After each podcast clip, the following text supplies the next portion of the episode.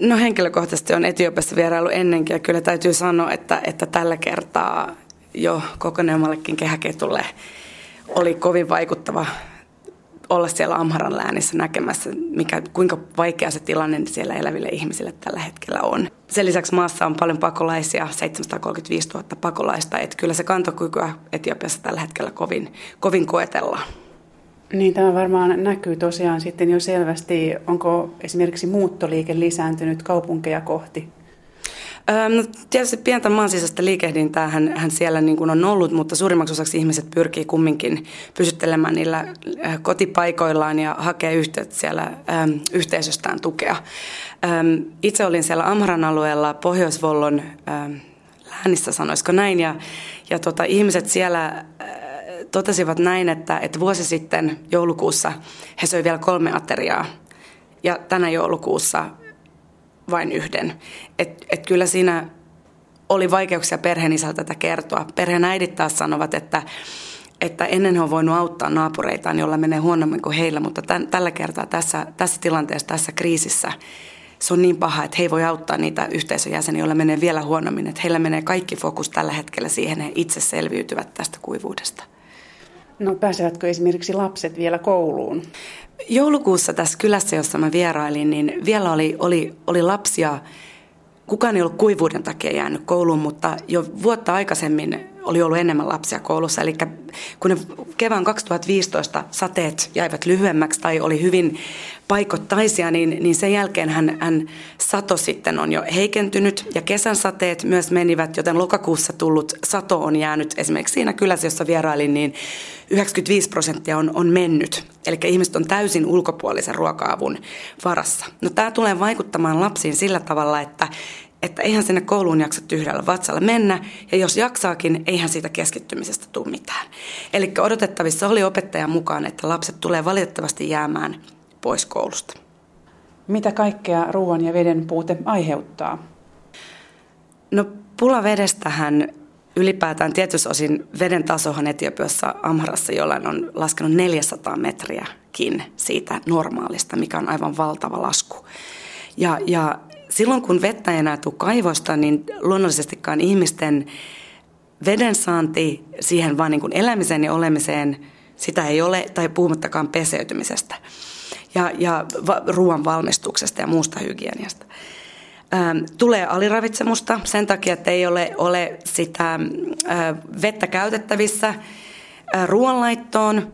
Toisaalta se hygienian puute aiheuttaa erilaisia tartuntatauteja. Esimerkiksi Amharassa tällä hetkellä on syyhyaalto, erittäin vaikea tai oikukas ja epämukava tauti, joka leviää.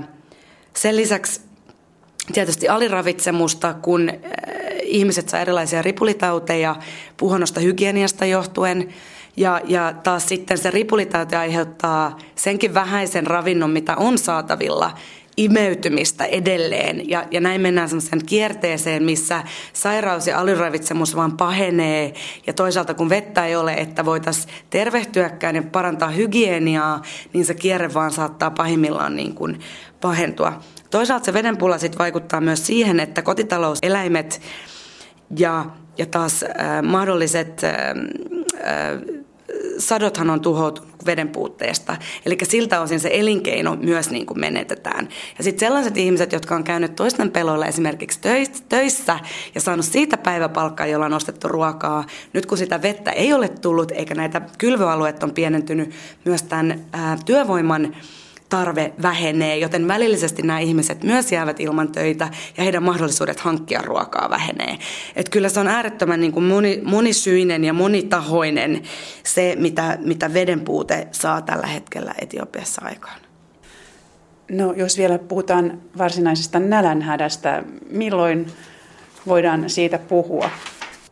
Ruokakriisiä tai ruokaturvan tarvetta arvioidaan erilaisilla mittareilla ja, ja yksi on tämmöinen viisasteinen skaala, jossa skaalan viides klassifikaatiotaso on nälänhätä ja sitä ennen on taso neljä, jossa Etiopian nyt maana arvioidaan tällä hetkellä olevan, eli ää, niin, niin sanotussa katastrofivaiheessa. Ja, ja se nälänhätä julistetaan, se viides vaihe julistetaan, kun tietyt kuolleisuuteen, aliravitsemukseen ja ää, nälän mittaamiset käytetyt mittarit ylittyy. Eli silloin tietyllä alueella kaksikymmentä prosenttia talouksista täytyy kokea akuuttia ruokapulaa ja heillä ei ole juurikaan mitään mahdollisuuksia reagoida itse siihen tilanteeseen. Eli juuri vaikka siemenvilja on syöty, ei ole ruokavarastoja, ei ole karja, ei ole mitään, mistä voidaan enää sitä, sitä ruokaa ja syötävää saada.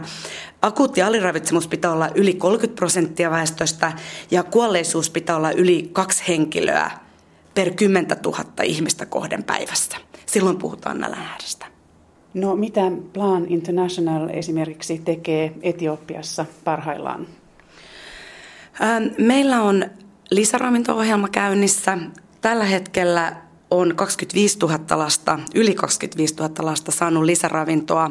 Sen lisäksi kaksikymmentäkaksituhatta raskaana olevaa naista tai imettävää naista on saanut myös lisäravintoa. Sen lisäksi me olemme pyrkineet auttamaan ihmisiä nyt, kun sadekausi on taas alkamassa. Olemme jakaneet siemeniä ja työkaluja, jotta ihmiset pääsisivät sitten laittamaan ne peltonsa kuntoon ja vältyttäisiin niin kuin tämän tilanteen pahenemiselta. Sen lisäksi on, on suunnitteilla veden kuljettamista niin kuin kriittisimmissä paikoissa perheille, että he, he saavat puhdasta juomavettä ja, ja toivottavasti vielä vähän jopa siihen peseytymiseenkin. Onko apu helppo saada perille tällä hetkellä? Toimintaperiaatteen kaikilla humanitaarisilla toimijoilla aina, että apu otetaan niin läheltä kuin mahdollista, eli mahdollisesti lähimmästä suuresta kaupungista, suuremmasta kaupungista tai jos ei tarvitse, niin sitten kansalliselta tasolta, esimerkiksi Addis Abebasta.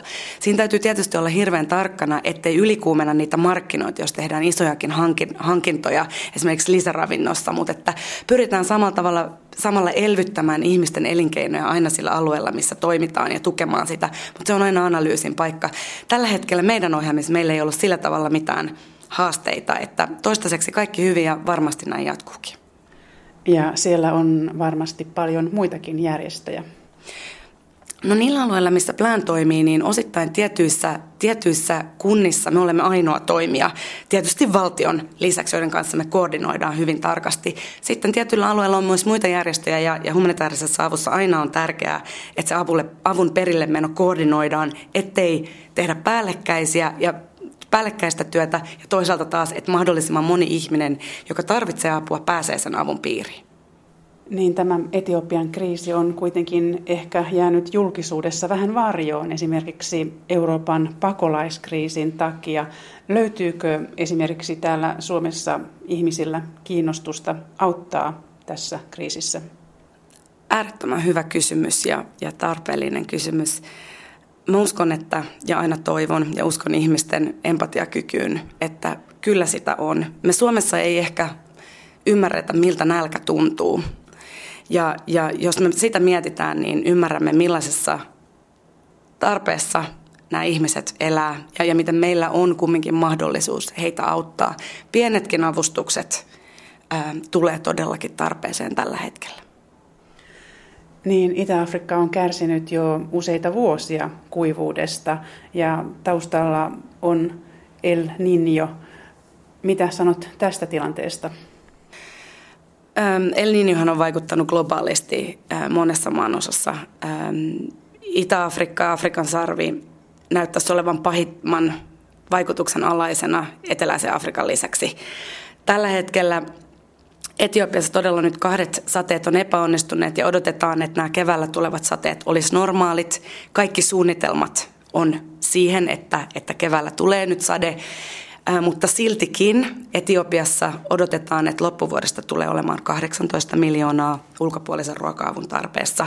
Tällä hetkellä sanotaan, että ähm, Somalian, Etiopian, Eritrean ja Etelä-Sudanin alueella ja Djiboutin alueella olisi kaksikymmentäkaksi miljoonaa ihmistä, jotka tarvitsevat ulkopuolista ruoka-apua. Se on hurja luku. Se on enemmän kuin Pohjoismaissa ihmisiä. Että, et, eihän sitä voi tavallaan edes käsittääkään. Mutta sitten kun on paikan päällä, pääsee ihmisten kanssa keskustelemaan, kyllä, kyllä se hätä saa kasvot. Ja sen mä toivon, että kaikki suomalaiset myös, kun me miettii, että lahjoitetaanko vai ei, että miltä minusta tuntuisi, jos minun lapseni joutuisi menemään nälkäisenä nukkumaan. Niin Etiopiassa oli tosi paha kriisi kahdeksankymmentäluvulla, mutta maa on varmasti sen jälkeen kehittynyt huimasti ja ehkä on varautunut paremmin tämän tyyppiseen tilanteeseen. Kyllä maa on kehittynyt paljon, valtio on kehittynyt varautumisessaan erittäin paljon, kansainvälinen yhteisö on menettelytavoissaan kehittynyt äärettömän paljon sitten kahdeksankymmentäluvun ja, ja vain yhdeksänkymmentäluvun. Nyt tämä tämänhetkinen kuivuus, viimeksihän alueella oli paha kuivuus kaksituhattayksitoista, jolloin oli myös Itä-Afrikassa nälänhätää. Ja nyt näyttää siltä, että, että tämä kuivuus on laajempi ja laajemmilla alueilla kuin se vuoden kaksituhattayksitoista kuivuus.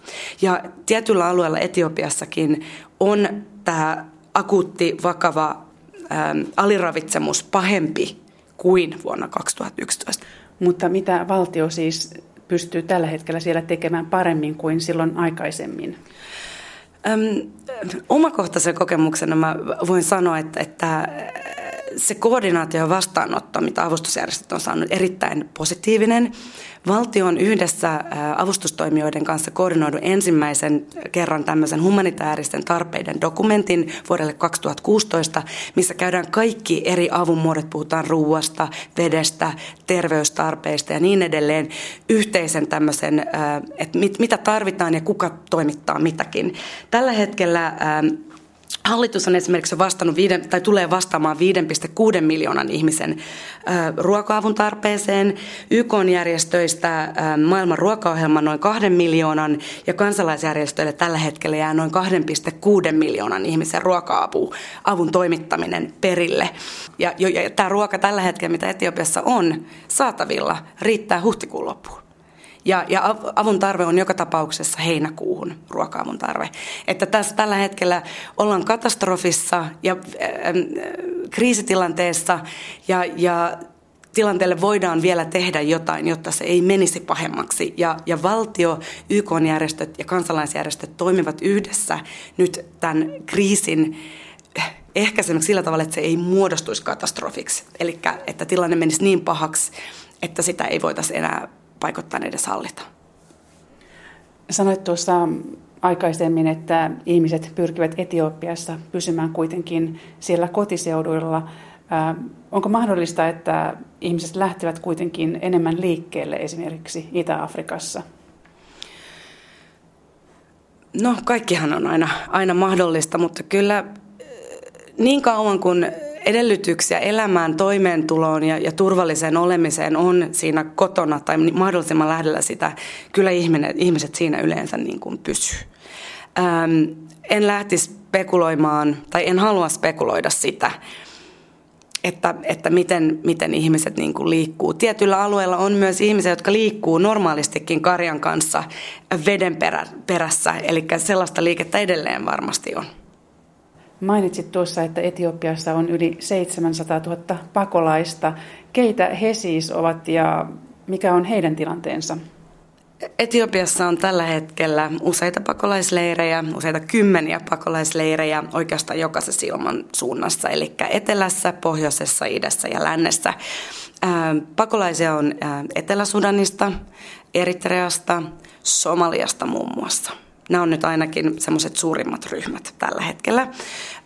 El Niñon aiheuttaman kuivuuden takia tietysti tilanne eri osissa maata on erilainen. Esimerkiksi Gambellassa, mikä on, on Länsi-Etiopiassa, tällä hetkellä on noin kaksisataakahdeksankymmentätuhatta Etelä-Sudanin konflikteja painettu pakolaista. Ja, ja heidän tilanteen El Niño ei sinänsä vaikuta Gambellan alueen ilmastoon vaikeasti tällä hetkellä, mutta, tai arvioidaan, että ei tule vaikuttamaankaan, mutta sillä tavalla tällä hetkellä on heidän elämänsä vaikuttanut, eli kun maassa oleva ruokavaranto ja ruokavarastot pitää käyttää laajemmalle äh, ihmismäärälle, kun on arvioitu, on näiden pakolaisten kuukausittaista äh, ruoka-apua jouduttu pienentämään.